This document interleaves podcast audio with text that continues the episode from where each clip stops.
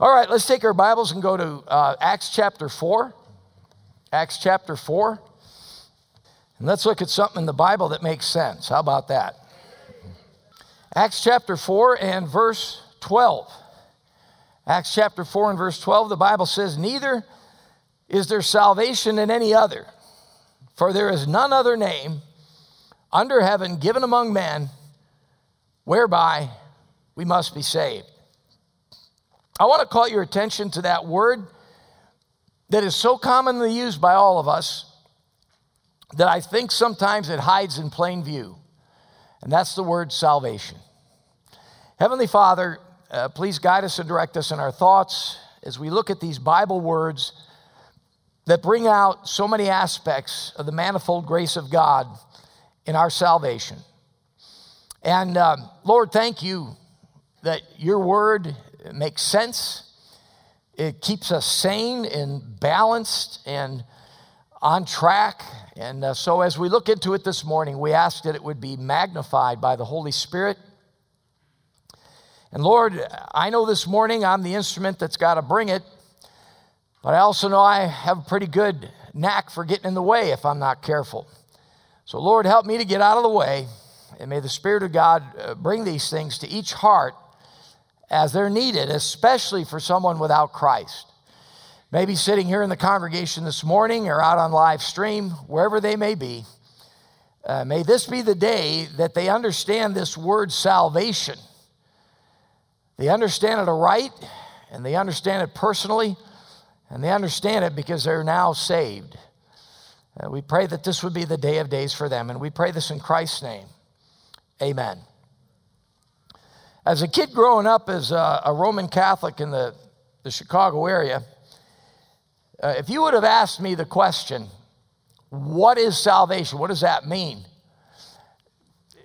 The very fact that I, I went to church every week and uh, that, that word was tossed around, I really didn't have any idea. In fact, I know what I would have said. Nobody ever asked the question, but I know what I would have said. Uh, just a couple blocks from our house, was a grocery store, Jewel Food Store, little strip mall shopping center. And every once in a while, my mom would give me uh, a paper bag full of used clothes from the household. It might have been my clothes, my sister, my brother, whatever. And uh, she'd say, go, go to the Salvation Army drop box, drop these off. How many of you remember something like that in your neighborhood growing up? If it wasn't Salvation Army, maybe it was St. Vincent DePaul or whatever, uh, Deseret around here. And uh, they had this big metal box with a couple of lids that opened up on the top, and you could throw those clothes in there. And uh, the way I understood it was that was for the poor or to help people out or just whatever the case may be. So if you would have asked me, what does salvation mean? I would have, I would have answered, answered you this way. I would have said it's it's, it's giving those clothes to the Salvation Army to help the poor. That would have been my definition of salvation. And this word salvation, as believers and those of us that study the Bible, uh, we use it so often that I think sometimes it does hide in plain sight. And we don't even give much thought as to what the word means. And the word salvation, I believe, is, is the, the one word that all the other, what I call shun words, spring from. And Peter talks about the manifold grace of God.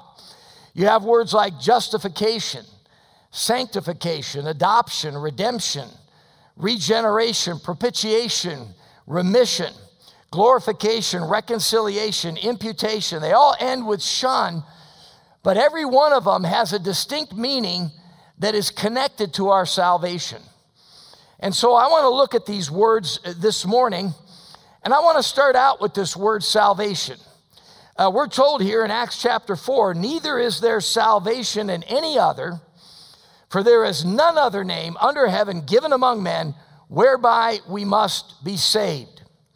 Webster's 1828 defines salvation as to save or salvage, the act of saving, uh, preservation from destruction danger, or great calamity. I think that's a pretty good definition. You know, uh, we've been saved from the penalty of our sins. But that's in the present. That's in the present. And, and in the present, there's a lot of people walking around that aren't safe from the penalty of their sin, that don't understand the, dam- the, the danger that they're in. But salvation goes beyond that because it's not just present, it's future. Preservation from destruction, danger, or great calamity. On Wednesday night, we're studying the five major judgments in Scripture. Uh, next Wednesday, we're going to look at the great white throne judgment. Folks, you go to that judgment without Christ, that's more than danger. It is, in fact, great calamity. Great calamity to show up at the judgment with your sin still on you. You know what, folks? If God didn't do anything more for us as believers, but give us eternal life and, and this simple concept of salvation, we are of all men most blessed. Not only for time, but for eternity. This word is all over the New Testament. The Bible says in Acts 28 Be it known therefore unto you that the salvation of God is sent unto the Gentiles, and that they will hear it. Romans 1:16 says, For I am not ashamed of the gospel of Christ, for it is the power unto salvation to everyone that believeth, to the Jew first, and also to the Greek. Romans chapter 10 says, For with the heart man believeth unto righteousness, and with the mouth confession is made unto salvation. There's that word again. Romans chapter 11. The Bible says, I say then, had they stumbled that they should fall? God forbid. For through their fall, salvation is come unto the Gentiles.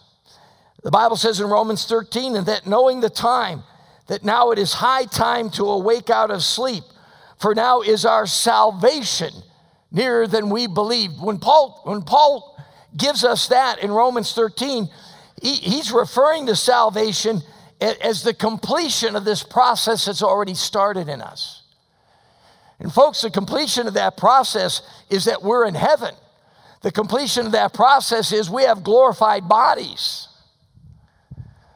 Folks, just that one word brings so many things to light and to understanding. Second Corinthians 6, for he saith, I have heard thee in a time accepted, and in the day of salvation I have succored thee. Behold, now is the accepted time. Behold, now is the day of salvation. The Bible says in Second Corinthians 7, for godly sorrow worketh repentance to salvation, not to be repented of, but the sorrow of the world worketh death. Before any of us could get saved, God the Holy Spirit had to convince us of sin, righteousness, and judgment and get us sad about our spiritual condition. Aren't you glad that God did that for you? I remember before I got saved, I was so miserable.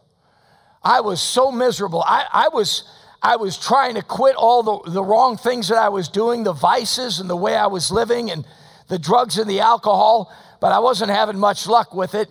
And I was so miserable. In fact, at one point, I contemplated joining the Peace Corps. I wouldn't have been much use to anybody uh, because, as far as I knew, the Peace Corps went to far flung places and taught people how to plant corn. Well, I didn't know how to plant corn. Where I grew up, I thought corn grew in cans. My mom opened them with a can opener, poured them into a pot, uh, got them warm and served them to us. But I mean, I was just so miserable about my sin. I, I really think subconsciously I was trying to atone for it. I was hoping I could do something to get this burden of my sin off of my back. So the Bible talks about this godly sorrow that works repentance to salvation. Uh, the Bible says in Ephesians 1 In whom you also trusted after you heard the word of truth, the gospel of your salvation in whom also after that you believed, you were sealed with that Holy Spirit of promise. Folks, do you realize as believers today, we walk around carrying the power of God with us? I, I love to read. Uh, uh, Brother Dan Metters, who reads a lot, told me one time, and I, I believe this is true. He told me this decades ago. He said, when you read, your, your brain goes on vacation, it rests. And I believe that's true. It, it, it, pulls away from the stress and the distractions, and, and, and lets you focus on something, and, and somehow or another your mind relaxes. I love to read, but every once in a while I'll, I'll get a dry spot there where I'll, I'll have read a good book, but I just can't find anything that, that I'm really interested in. And, and believe it or not, I was going to say I don't know why, but I do know why. All this talk of uh, all this talk of uh, rattle, uh, saber rattling about about nukes and the possibility of World War III. I'm reading books about the atomic bomb now. I know that's weird, but I, I just I and you know what? I got thinking of this business, the power of God, the power of God. Um, the way they discovered a fission is a couple of these physicists and, and this theoretical uh, this, this theoretical uh, uh, physicist stuff uh, was just in its infancy in the late in, in the middle 1930s and, and a couple of these friends of oppenheimer the guy who actually uh, probably fathered the atomic bomb along with albert einstein who who really pushed President Roosevelt to get going because he said, Hey, uh, Hitler's working on this. You need to get going. But a couple of these physicists, they were, they were playing around with, um, with, with the nucleus in, in, in, some, in some atoms, and, and they had some uranium sitting next to it. And they found out when they got messing around with the nucleus there, uh, they could get these little particles to start shooting off, and they called it cannoning. You know, it, it was firing off. And then when it, then when it hit the uranium, it, and it was minuscule amounts, I mean, microscopic amounts. We're not talking about enough to, you know, give off an explosion, but they, they saw this intense energy. And, and then they started putting two and two together, and, and all their friends, it, it was a very tight knit group around the world of these, these physicists, these theoretical physicists. And they all started talking about it, and, and immediately all of them figured it out. Hey, we, th- this energy we could develop a bomb unlike any other bomb.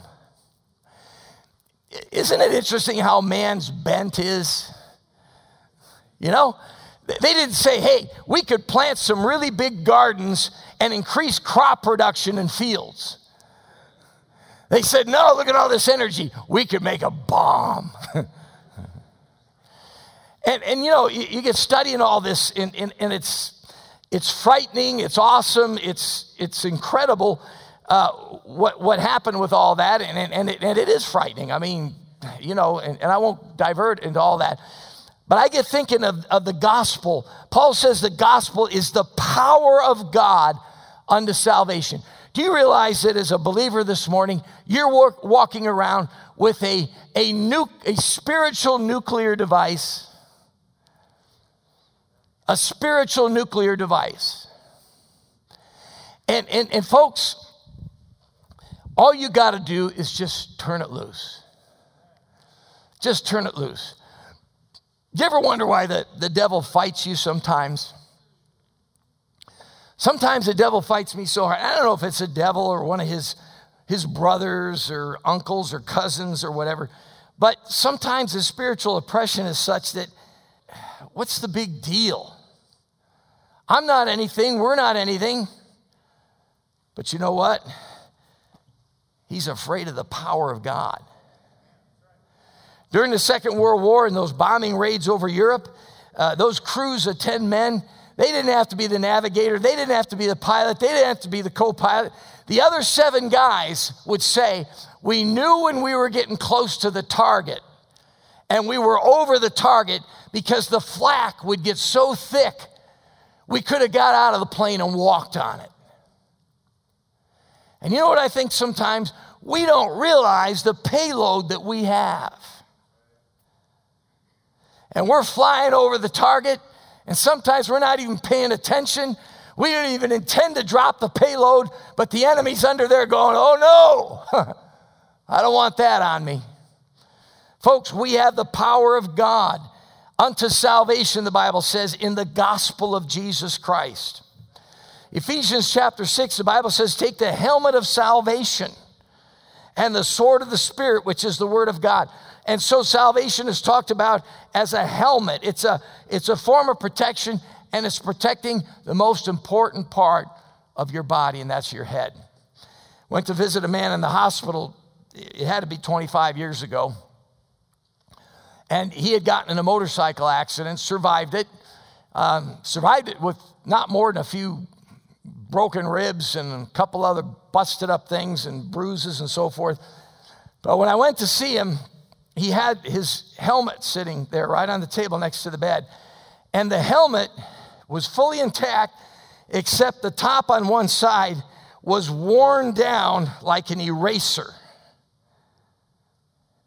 And what had happened, he'd, he'd gone sliding along on the road on his head for a while. And uh, I tell you, it was, a, it was a frightening sight, the realization that if he hadn't had that helmet on, that would have been the end of him because that would have been his head, the eraser. And, and the Bible talks about salvation as being a helmet for us. The Bible says in Philippians chapter 2, Paul uh, speaking, he says, Wherefore, my beloved, as you've always obeyed, not, also, not, not as in my presence only, but, but now much more in my absence, work out your own salvation with fear and trembling. Uh, notice he didn't say work for it, he said work it out. Uh, salvation should be manifested. Uh, God is not looking for spies. He's, he's looking for open, outed warriors for Jesus Christ. Amen. So he says, work out your salvation with fear and trembling. Uh, 1 Thessalonians 5, he said, But let us who are of the day be sober, putting on the breastplate of, of faith and love. And for in helmet, there's that helmet again, uh, the hope of salvation.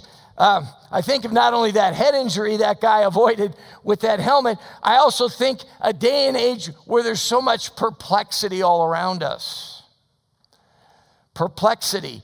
Uh, Jesus said in the last days, uh, men's hearts will fail them uh, for fear. I like having the hope of salvation. We sing the song, This world is not my home, I'm just a passing through.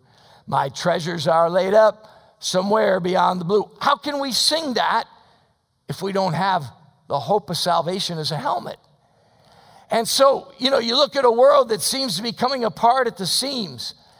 And, I'm not one of these guys that says, well, you know, the rapture's coming, coming let the devil have the world. No, I, I believe we should do what we can. But what we can isn't a lot compared to what's going on. Amen? So I'm going to do my part. I'm going to brighten the corner where I am. I'm going to hold up my piece of the sky. But, you know, I've read the end of the book. I know where this is all going. And, and I know things are going to continue to come apart. I, I realize that they're going to get worse before they get better. And Jesus will come back and straighten it all out as the King of Kings and Lord of Lords. Uh, but in the meantime, I have the helmet that's the hope of salvation. Okay? So if you want to listen to talk radio, go ahead. But make sure you're doing enough to keep that helmet on. Don't, don't, don't listen to more of that than you're reading the Bible. Okay? You know, if you want to get on the internet and check out all your, cons- your favorite conspiracy theories, help yourself. But don't do it to the neglect of the Word of God. Because what will happen is that helmet, that hope of that helmet of salvation, you'll set it to the side and you have your head exposed. And I've seen Christians with their head exposed, and they go to seed on all this other stuff. So make sure you stay in the Word of God because that's, that's the thing that keeps us sane, folks. Someone once said if you got a, if you got a, a worn out Bible, you'll have an intact brain. If your Bible's too clean and, and it hasn't been used enough, uh, then your, your brain's about, uh, probably about to get worn out. Uh, so that hope of salvation. Uh, 1 Thessalonians 5, for God hath not appointed us to wrath, but to obtain salvation by our Lord Jesus Christ. That particular context has to do with salvation from the tribulation period. And uh, I've said this to you before. I remember when I got saved in the 70s, it seems like every Christian I knew was excited about Jesus coming back. They had read the book, The Late Great Planet Earth, the Arab oil embargo was happening, and, uh, and, and Jimmy Carter was president, so we, sure, we were sure we knew who the Antichrist was. And, uh, well, we never anticipated Joe Biden, I'll tell you. Um, but people were ex- excited about the Lord coming back. And, and, and they were witnessing to people, telling them, hey, the tribulation's coming. You don't want to go through that. Huh? And, and you know what? It is. Look at what's going on around us. I told you before, I was a brand new Christian, you know, saved out of the drug culture. Honestly, I, I, I didn't know Genesis from Revelation. And, uh, but, but I was excited and I had heard all the different stuff about the tribute. So I'd go in the book of Revelation and I'd read stuff and I'd get it all wrong and I'd share it with my dope headed friends and I, I had it all wrong. But in the end, I'd tell them Jesus can save them. And even though I had it all wrong, they would get saved. Isn't it a shame now that we got it all right, we don't tell anybody about it? Maybe we'd be better off having it all wrong and tell somebody about it, amen? You know, I'd, I'd read about stuff, you know, I, I, told you the story one time, you know, all the them uh, locusts are coming out of the earth, you know, and they got teeth like a lion and hair like hair like a woman, and they sting men. And I told one of my friends, those are junkies, man. He's like, junkies, man. Yeah, junkies. Junkies are going to come and get you, man. And oh, whoa, you need to get saved. All right, Rich, let's get saved, you know. we get down on our knees, he gets saved because he didn't want to get stung by a junkie. Say, how messed up can you be? I don't know. God used it. God used it. Brother Jack Wood talked about his, his uh, Ill- illiterate uh, his illiterate dad one time that filled in for the Methodist preacher in the little Baptist church. And the preacher didn't show up uh, for whatever reason, and he filled in. And, and he got preaching about, uh, what was he preaching about? He's preaching about the, uh, oh, the impotent man. The impotent man. And he, he, he's, he's reading along there, and he said, and this, and, this, and this man here, I mean, he had like, like a fourth grade education. He said, this man here, he was important. He was important. He said, You know, that's what's wrong with some of you. You think you're important. He was the important man. And, and he was going to hell because he was full of pride because he thought he was important. He said, It's crazy. Yeah. Two people came forward and got saved. you know? But, you know, we got all our T's crossed and all our I's dotted just right, and then we shut our mouths. Amen? Tell others about it, amen? You're walking around with a, excuse me, you're walking around with an atomic bomb in your hand. You got some gospel tracks. You're walking around. Uh, these, these, are the, these are the short range ones. these are the ones on the submarines. By the way, I was reading the other day. I, I just have, I get, I get reading this stuff, so I just got to tell you some of this stuff. And this has nothing to do with the message, but it does have to do with a, an atomic device. 1962 Bay of Pigs crisis. I, I, guess I, you know, I, I had always heard, no, we didn't know how close to nuclear war we came.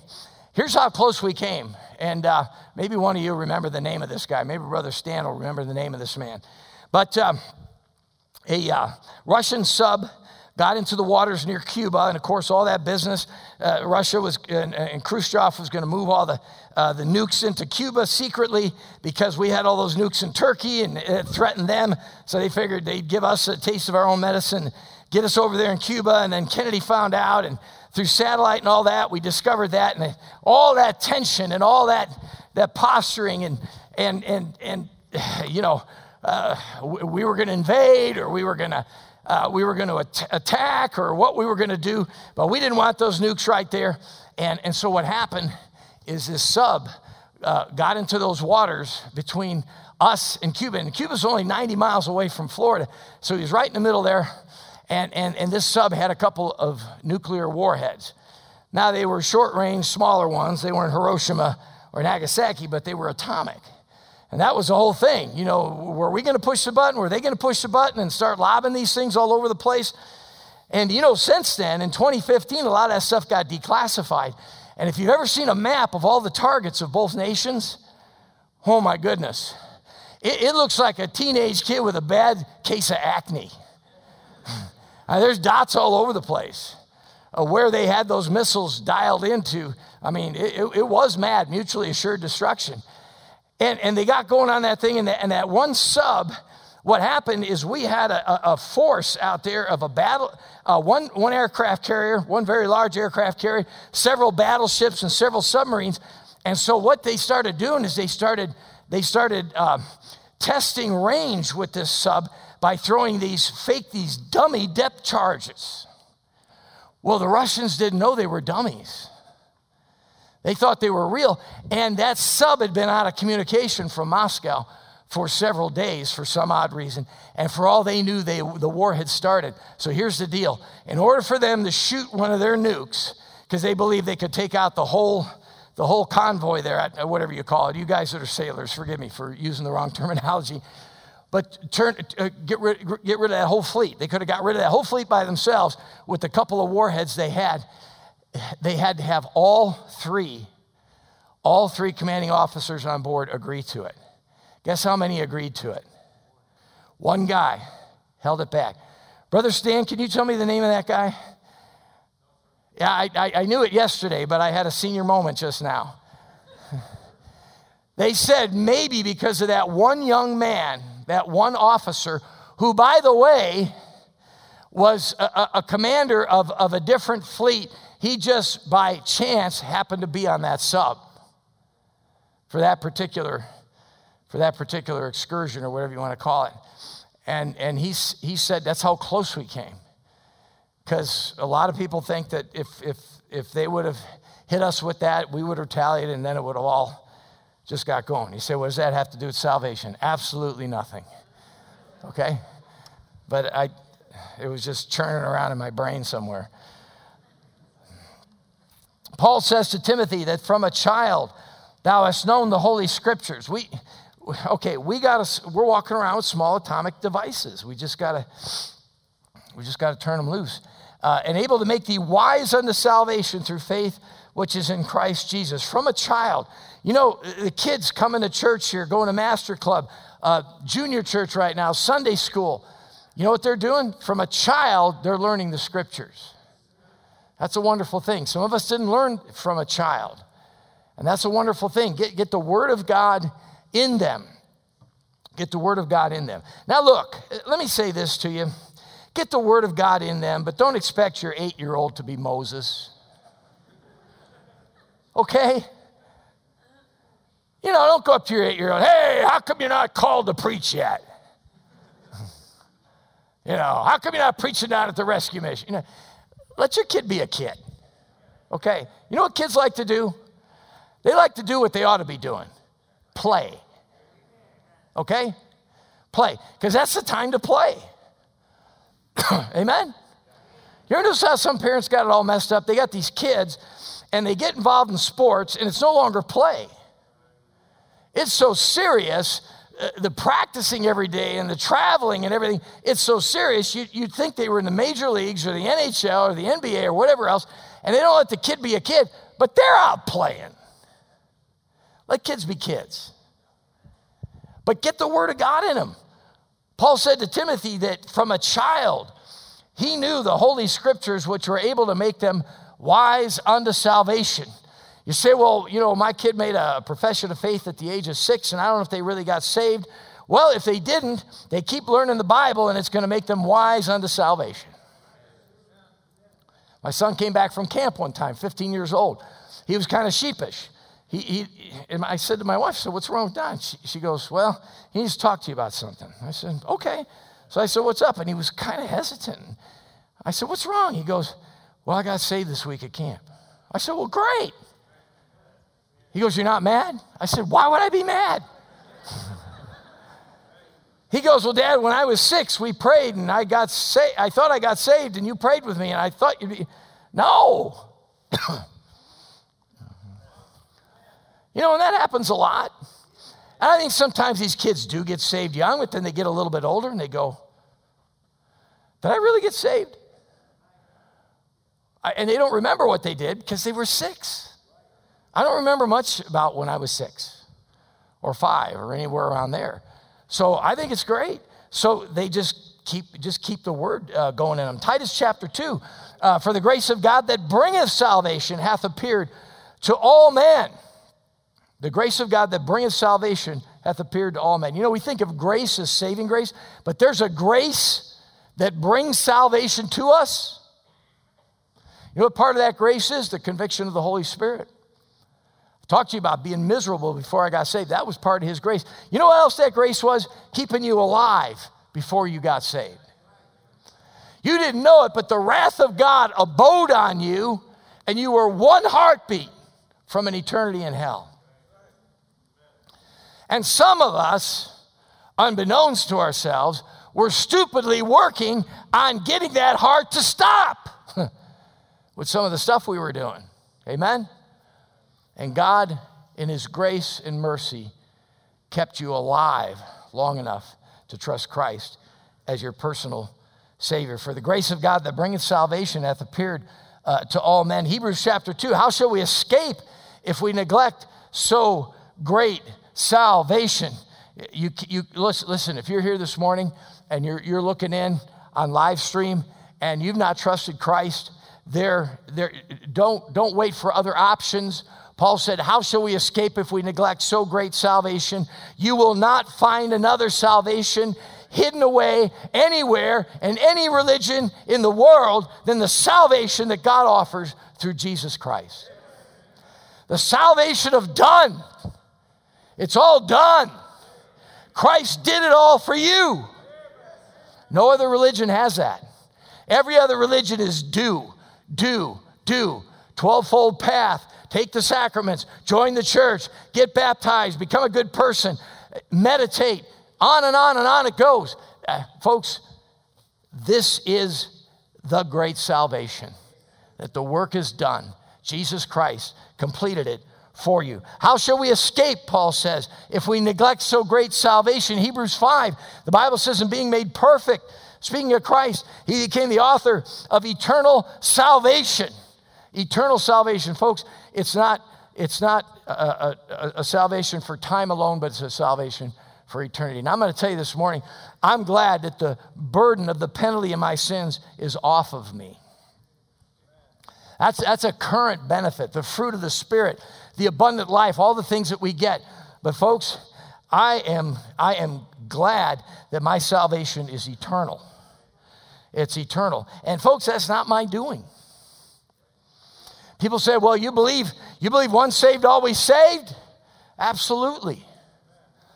I, I can't lose it. It's not mine to lose, it's eternal. He says, I give unto them eternal life, and they shall never perish. Neither shall any man pluck them out of my hand. Uh, the Bible says, He that hath the Son hath life, and he that hath not the Son of God hath not life. These things have I written unto you that believe in the name of the Son of God, that you may know that you have eternal life. Well, folks, if I have eternal life today and I could lose it, it was never eternal to start with. You have eternal life. Folks, uh, death, we should look at death as, as a, a, a small speed bump because we're going on forever. And this life is as a vapor. And, and then death it is really, it's, it's a release because we have eternal life. It's eternal salvation. Christ is the author of that. Hebrews 6 says, But beloved, we are persuaded better things of you and things that accompany salvation. Though we thus speak, there are things that accompany salvation. And folks, it's more than just a profession. It's more than just a profession. It's more than a, I really worry when I, you know, we're going door to door trying to win people, and, and we, we ask them, say, Have you ever trusted Christ as your Savior? Oh, yeah, I did that. I, I, I did that. I did that. But yeah, I took a vitamin once before. That kind of bothers me. I kind of wonder about that. Or, or worse yet, you know, worse yet, you, you knock on the door and you want to talk to him about God, and, and blankety blank blank, I'm saved. Shut up, slam, you know. Boy, there's a lot of fruit of the Spirit there, you know. One of the brothers, you know, he's got the love of Christ in his heart. Things that accompany salvation, we didn't have time to go into all that, but there are some things that accompany salvation. Amen? It accompanies salvation.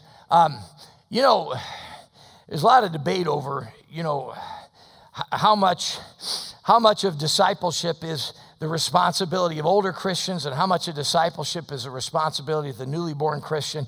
And I think the truth lies somewhere between the two extremes. But I'm going to say this to you. Um, if you've ever raised any cattle or any livestock or whatever, or even little little chickens and stuff like that, um, you don't have to talk them into eating. okay they just they just come out eating they just want to eat the little chicks you go to the uh, zamzo sometimes the feed store take my granddaughter over they got these little ah, they, they, they got their mouth open they want to eat i'll tell you one of the things that accompanies salvation is you're going to want to eat you're going to want to get into the word of god i mean you know you may not be an everyday all day guy but uh, you're, you're going to want to eat why because that's a sign of life that's a sign of life, and that's how we grow. Things that accompany salvation. First Peter chapter uh, 1, receiving the end of, of, faith, of your faith, uh, the salvation of your souls. And again, that's talking about the end game, and there's so much there, folks. There's so much there.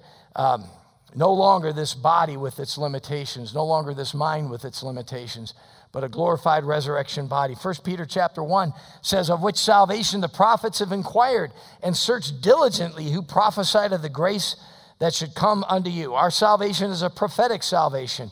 It's spoken of in the Old Testament. 2 Peter 3, the Bible says, Account that the long suffering of our Lord is salvation.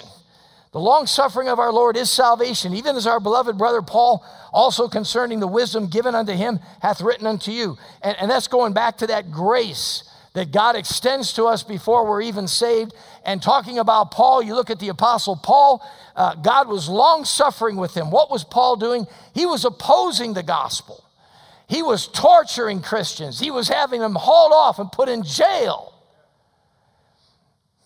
And God, had, God was long suffering with him. I'll tell you right now, and we'll wrap this up in a second here. I'm not even going to get to any of the other shun words. And I'm skipping a lot of, a lot of uh, verses that have the word salvation in it. But uh, I'll tell you, of all of the moral and natural attributes of God, to me, the one that astounds me the most, the one that is, I'm most impressed with, is God's long suffering. God's long suffering. Do you ever, do you ever just look at a situation and uh, I, was, I was watching an interview. They were interviewing a prisoner who killed his cellmate. And they were interviewing and he was very matter of fact about it. And the reason he killed his cellmate is his cellmate started telling him how he had raped this little girl. And he was, he was in for uh, uh, lewd and lascivious conduct and child molesting and all this other stuff, but he didn't get caught on this other one. And the guy told him, shut up. And, and if you know anything about prison culture, they call them baby rapers and they are the lowest rung on the ladder. Okay? And he kept going. And The guy said, Shut up. I don't want to hear anymore. And, and finally, the guy just killed him. And, and he was really, really matter of fact about it. He was really, really matter of fact about it. And so here's this guy that's serving a, a life sentence for murder already, but, but he's got a code and his code is that a guy that does that shouldn't live. Okay, now look, you and I see things all the time that a sense of righteous indignation flares up. Amen? Can you imagine what God sees? And remember something now our sense of right and wrong is dulled by our participation in sin. Our sense of right and wrong and justice is numbed by our sin nature. But here's a thrice holy God who's omniscient, knows all, and he is long suffering in putting up with all that he sees with. Because one of the things that God delights in, folks, he's, he delights in mercy. Many times you read your Bible, especially in the Old Testament, and you go through some of these stories where someone's doing wickedly, and you can just see God looking for an excuse to extend mercy. If this guy would just do one thing right, isn't God's long suffering amazing? The long suffering of God, the Bible says, uh, of our Lord is salvation. Jude uh, says, Beloved, when I gave all diligence to write unto you the common salvation, it was needful for me to write unto you and exhort you that ye should earnestly contend for the faith which was once delivered unto the saints. I'll just throw this in as we close. Uh, once delivered unto the saints, not delivered once in the first century and then again in the 1800s to Joseph Smith. You contend for the faith that was once delivered to the saints. The truth didn't apostatize from off the face of the earth. Joseph Smith just got it all wrong. He just got it all wrong. Revelation chapter 12. And I heard a loud voice saying in heaven, Now is come salvation and strength in the kingdom of our God and the power of his Christ. For the accuser of our brethren is cast down, which accused them before our God day and night. Don't you just hate the devil? Aren't you looking forward to him splashing in the lake of fire? I'm looking forward to the accuser being cast into the lake of fire. But he says, Now is come salvation and strength in the kingdom of our God. Uh, sin will be dealt with. The Bible says in 1 Corinthians 15 that the last enemy that shall be destroyed is death. The wages of sin is death. You know what that means? Sin will be done away with. All sin will be in hell, the lid will be shut, locked, hermetically sealed, all that other stuff. And there won't even be any memory of this in time to come when God wipes away all tears. There's salvation. Now is salvation eh, eh, come and strength in the kingdom of our God. And, and then lastly, Revelation chapter 19, the Bible says, And after these things, I heard a great voice of much people in heaven saying, Hallelujah! Salvation and glory and honor and power unto the Lord our God when Jesus Christ comes back at the second advent. The crazier it gets, the more you might be encouraged that Jesus is coming back soon. He's coming back soon. Salvation to save, the act of saving, preservation from destruction, danger, or great calamity. Let's go to the Lord in prayer. Father, we thank you for your word uh, this morning and just this simple word, this word we use so much and probably don't even think about that much. What the real meaning of it is, so much is there. And Father, we just scratch the surface, we know this morning, and we thank you for so great a salvation and that you would save us from our sins, from the penalty of our sins, give us eternal life and the promise of a home in heaven and all the benefits that go with that. Lord, help us to go forth from this place telling others, realizing, Lord, we have a spiritual nuclear device in our hands and in our heads and in our hearts. Some of us in our pockets in the form of a gospel track. Lord, help us not to keep it to ourselves, but help us, Lord, to release that power because it's the power of God unto salvation. Thank you for those that were instrumental in our salvation and mine today. Lord, thank you that they didn't hide it. Thank you that they didn't keep it to themselves. And Father, we pray for that one this morning without Christ. May they, the best way they know how, open their heart up to Him and admit that they're sinner. Say, Lord, I know I'm a sinner. Lord, I know I deserve to go to hell. I've sinned against your law. I've broken your commandments. I've offended you, Lord. And I believe Jesus died on the cross for my sins because your word tells me this. I believe he was buried and I believe he rose again from the dead. And I'm asking him right now to be my, to be my Savior from my sin and give me eternal life. I don't deserve it, but I take it this morning as a free gift at his hand. Thank you, Lord, this morning for salvation. And we pray these things in Jesus' name. Amen. Amen. Let's stand and take our hymnals and turn to number 375. Number 375.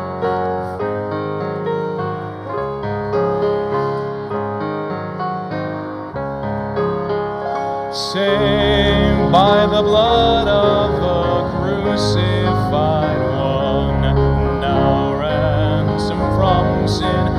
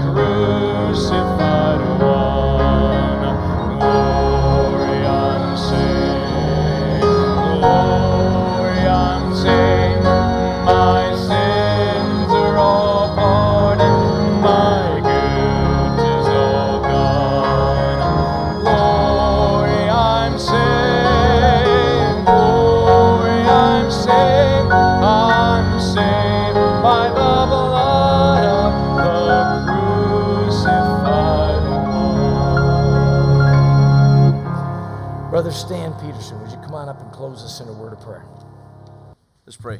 Dear Heavenly Father, thank you, Father, for this message today. Thank you for the reminder of salvation. And thank you for our salvation, Lord, and the gift that was given on the cross. Father, I pray today that if there's someone here in this audience, someone listening, Father, that is not saved, that today would be the day of their salvation. Father, dismiss us with your blessings. Father, bring us back tonight. We ask these things in Jesus' name. Amen.